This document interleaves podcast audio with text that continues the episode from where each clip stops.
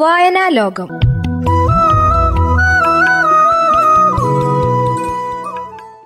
നിർവഹണം Nadavayal C M കോളേജിലെ മലയാളം അധ്യാപിക ദീപ രജനേഷ്.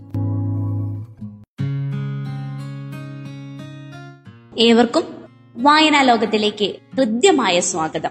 ഇന്ന് ഞാൻ നിങ്ങളുമായി പങ്കുവയ്ക്കുവാൻ ആഗ്രഹിക്കുന്നത് കുട്ടനാടിന്റെ ഇതിഹാസം എന്നറിയപ്പെടുന്ന തകഴി ശിവശങ്കരപിള്ളയുടെ വെള്ളപ്പൊക്കത്തിൽ എന്ന കഥയാണ്. ഏതൊരു വായനക്കാരന്റെ മനസ്സിനെയും നൊമ്പരത്തിലാഴ്ത്തുന്ന എഴുത്തിന്റെ മാസ്മരികത മുഴുവൻ ആവാഹിച്ചെടുത്ത ഹൃദയസ്പർശിയായ ഒരു കൊച്ചു കഥ. മലയാള സാഹിത്യത്തിന്റെ നവോത്ഥാന കാലഘട്ടത്തിൽ പിറവികൊണ്ട ഏറ്റവും പ്രശസ്തമായ ഒരു കഥയാണിത്. അതുവരെ നിലനിന്നിരുന്ന കഥ പറച്ചിലിന്റെ പതിവ് രീതികൾ കാറ്റിൽ പറത്തി സാധാരണക്കാരനെയും അവരുടെ ജീവിത ഇടങ്ങളെയും കഥാരചനയിലേക്ക് സ്വീകരിച്ച് സാഹിത്യത്തിന്റെ പൂമുഖപ്പടിയിലേക്ക് വായനക്കാരനെ പൂർണ മനസ്സോടെ എഴുത്തുകാരൻ കൂട്ടിക്കൊണ്ടുപോകുന്നു. ഒരിക്കലും ഇതൊരു കഥയല്ല. മറിച്ച് പ്രകൃതിക്ഷോഭങ്ങൾ സംഭവിക്കുമ്പോൾ ആരുടെ ജീവിതത്തിലും വന്നു ഭവിക്കാവുന്ന ജീവിതാവസ്ഥകൾ ആണിത്. നൂറ്റാണ്ടിന്റെ വെള്ളപ്പൊക്കം എന്ന് ചരിത്രത്തിൽ രേഖപ്പെടുത്തിയ ദുരന്തത്തിന്റെ സ്മരണകളിലേക്ക് വായനക്കാരെ കൂട്ടിക്കൊണ്ടുപോകുന്നുണ്ട് ഈ കഥ.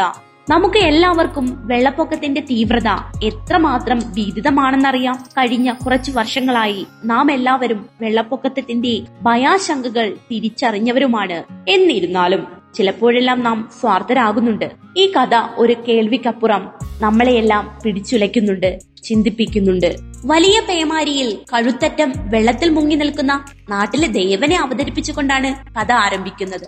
തന്റെ ആശ്രിതനെ നിർദ്ദയം ഉപേക്ഷിച്ച് സ്വന്തം ജീവനും കൊണ്ട് കരപറ്റിയ ജന്മിയും മഴയോട് മല്ലിട്ടായാലും തന്റെ ഇതുവരെയുള്ള സമ്പാദ്യം സംരക്ഷിക്കാമെന്ന് കരുതുന്ന ചേന്നനും അവസാന ശ്വാസം വരെ യജമാന സ്നേഹം പ്രകടിപ്പിക്കുന്ന നായിയുമാണ് പ്രധാന കഥാപാത്രമായി രംഗത്ത് വരുന്നത്. ഇത് വെറും ഒരു കഥയല്ല യാഥാർത്ഥ്യത്തിൽ വെള്ളപ്പൊക്കം വരുമ്പോൾ സംഭവിക്കുന്ന പരിതസ്ഥിതി തന്നെയാണിത്. ആർത്തളച്ചു പെയ്യുന്ന മഴയിൽ ജീവനും കയ്യിൽ പിടിച്ചു നിൽക്കുന്ന ആരുടെയും അവസ്ഥ ദയനീയമാണ്.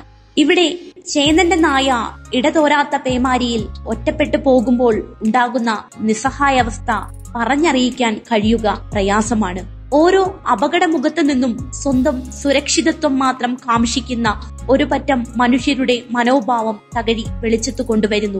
മനുഷ്യർ എല്ലാവരും അങ്ങനെയാണ്. സ്വാർത്ഥരാണവർ. ചില അവസരങ്ങളിൽ അവൻ തനിക്ക് ചുറ്റുമുള്ള ഒന്നിനെയും കാണാതെ പോകുന്നു. എന്നിട്ട് തന്റെ ജീവിതത്തെ മാത്രം കേന്ദ്രീകരിക്കുന്നു. ഒരു പക്ഷേ ദുഷ്ടമൃഗങ്ങളാണിവർ. ഇരുകാലി മൃഗങ്ങൾ കരുണയില്ലാത്തവർ. ദയയില്ലാത്തവർ. കപട സ്നേഹികൾ മനുഷ്യർ അവന്റെ നിലനിൽപ്പിന് അഹിതമായി ഒന്നും തന്നെ ചെയ്യുകയില്ല. കാലാനുസൃതമായി പരിസ്ഥിതി നമ്മോട് വിയോജിപ്പ് കാണിക്കാറുണ്ട്. വെള്ളപ്പൊക്കത്തിൽ അതീവ കഷ്ടതകൾ സാധാരണക്കാരായ ജനങ്ങൾ അനുഭവിക്കേണ്ടതായി വരുന്നുണ്ട്. അതിൽ പക്ഷികളുണ്ട് മൃഗങ്ങളുണ്ട് പലതരത്തിലുള്ള ജീവജാലങ്ങളും ഉണ്ട്. ഇവരെല്ലാം അനുഭവിക്കുന്ന നൊമ്പര കാഴ്ചകളാണ് ചേന്നന്റെ നായിയിലൂടെ നാം കാണുന്നത്. വെള്ളം എവിടെ നോക്കിയാലും സർവത്ര വെള്ളം.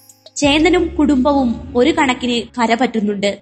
അവസാനം ഒറ്റപ്പെട്ടു പോകുന്ന നായ ആത്മാർത്ഥമായി തന്റെ യജമാനന് കാവലായി നിലകൊണ്ട സ്നേഹപാത്രം. എന്നിട്ടും ചേന്നൻ അവനെ മറന്നുകളഞ്ഞു. തന്റെ ജീവന്റെ രക്ഷയ്ക്കു വേണ്ടി അവൻ പെടാപ്പാട് പെടുന്ന കാഴ്ച ആരെയും കണ്ണീരിലാഴ്ത്തും.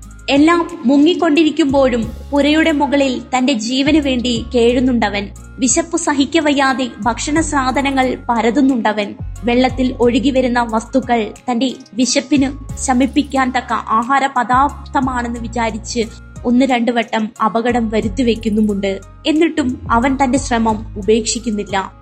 തന്നെ തന്റെ യജമാനെ രക്ഷിക്കാൻ വരുമെന്ന ഒരു ശുഭാപ്തി വിശ്വാസം ആ നായിയിൽ ഉണ്ടായിരിക്കാം. അതുകൊണ്ടു കൂടിയായിരിക്കാം അവൻ ദയനീയമായി പല വികാരങ്ങളാൽ അത്യുച്ചത്തിൽ നിലവിളിച്ചതും. ഈ നിലവിളിയൊച്ചകൾ മനുഷ്യ ശബ്ദത്തിന്റേതുപോലെ സമാനമായിരുന്നു. ഏത് ചൊവ്വാഗ്രഹക്കാരനും മനസ്സിലാക്കാൻ കഴിയുന്ന ഭാഷ.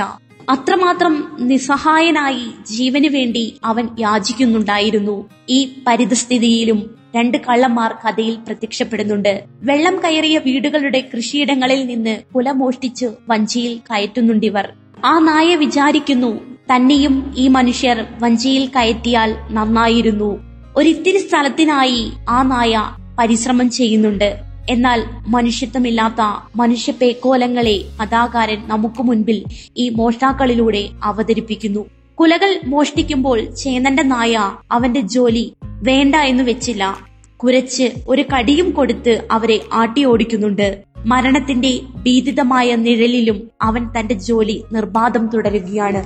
ഈ ലോകത്തിൽ ഒരാൾക്കും ഇല്ലാത്ത നന്മ അവനിലുണ്ട്. എന്നാൽ ഇതൊന്നും കണ്ടാലും കുലുങ്ങാത്ത ഒരു സമൂഹം ഉണ്ട് എന്ന് എഴുത്തുകാരൻ സാക്ഷ്യപ്പെടുത്തുന്നു. സർവവിധമായ കരച്ചിൽ അവന്റെ തൊണ്ടയിൽ കൂടി വന്നുകൊണ്ടിരുന്നിട്ടും ആരും അവനെ തേടി വന്നില്ല. ഒടുവിൽ അവന് വന്ന വിധിയെ ഓർത്തു മാത്രമേ ലോകത്തിന് സഹതപിക്കാൻ കഴിഞ്ഞുള്ളൂ. ആരാലും ശ്രദ്ധിക്കപ്പെടാതെ പോയ ചേന്നന്റെ നായിയുടെ ഭാഷ ഒരു കാലത്ത് സർവരാലും അകറ്റപ്പെട്ടിരുന്ന ഒരു ജനതയുടെ ഭാഷയാകുന്നു എന്ന് തകഴി സാക്ഷ്യപ്പെടുത്തുന്നു. ആയിരത്തി തൊള്ളായിരത്തി പന്ത്രണ്ടിൽ ഏപ്രിൽ പതിനേഴിന് ആലപ്പുഴ ജില്ലയിലെ തകഴിയിൽ ജനിച്ച തകഴി ശിവശങ്കരപിള്ള ശ്രദ്ധേയനായി മാറുന്നത് തന്റെ വെള്ളപ്പൊക്കം എന്ന കൃതിയിലൂടെയാണ്. ഏതൊരു വായനക്കാരനെയും അദ്ദേഹത്തിന്റെ ഭാഷാ വൈദഗ്ധ്യം കൊണ്ട് പിടിച്ചിരുത്തുന്നു. വെള്ളപ്പൊക്കം എന്ന കൃതിയും അവതരണ മികവ് കൊണ്ട് ഏറെ വ്യത്യസ്തത പുലർത്തുന്നു. ഓരോ കഥാ മുഹൂർത്തങ്ങളിലൂടെയും കടന്നു പോകുമ്പോഴും ആ ഒരു ദൃശ്യം നമ്മുടെ കൺമുമ്പിൽ തെളിഞ്ഞു വരുന്നു. ഇതുതന്നെയാണ് തകഴി എന്ന മഹാനെ വ്യത്യസ്തനാക്കുന്നതും. മണ്ണിനെയും മനുഷ്യനെയും സ്നേഹിച്ച ആ കഥാകാരൻ കേവലം നായ എന്ന ജീവിയിലൂടെ മരണത്തെ മുഖാമുഖം കാണുന്ന ഒരു മനുഷ്യന്റെ തന്നെ വിവിധ ചേഷ്ടകളാണ് അവതരണ വിധേയമാക്കുന്നത്. നായ ഒരു പക്ഷേ നമ്മുടെ സമൂഹത്തിലെ ഓരോ ആൾക്കാരുടെയും പ്രതിനിധി തന്നെയാണ്. മനുഷ്യർ എത്ര സ്നേഹനിധികളാണെന്ന് പറയുമ്പോഴും ചില സാഹചര്യങ്ങളിൽ അവൻ സ്വയരക്ഷയ്ക്ക് വേണ്ടി മാത്രം പ്രവർത്തിക്കുന്നു. ദുരന്തമുഖത്ത് നിന്നും അതിനെ മുതലെടുക്കുന്ന ഒരു പറ്റം മനുഷ്യഹൃദയങ്ങളെയും നമ്മുടെ സമൂഹത്തിലുണ്ട് എന്ന് നാം തിരിച്ചറിയുന്നു. ഏതായാലും വെള്ളപ്പൊക്കം എന്ന കഥയിലൂടെ സഞ്ചരിക്കുമ്പോൾ നമ്മുടെ ഉള്ളം പിടയും. ആ പിടച്ചിൽ നമ്മുടെ മനസ്സിനെ ഒരുപാട് ചിന്തിപ്പിക്കും. തീർച്ച.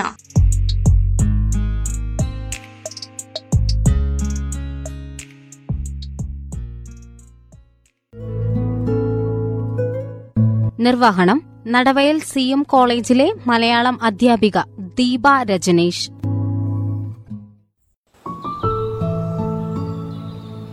വായനാ ലോകം.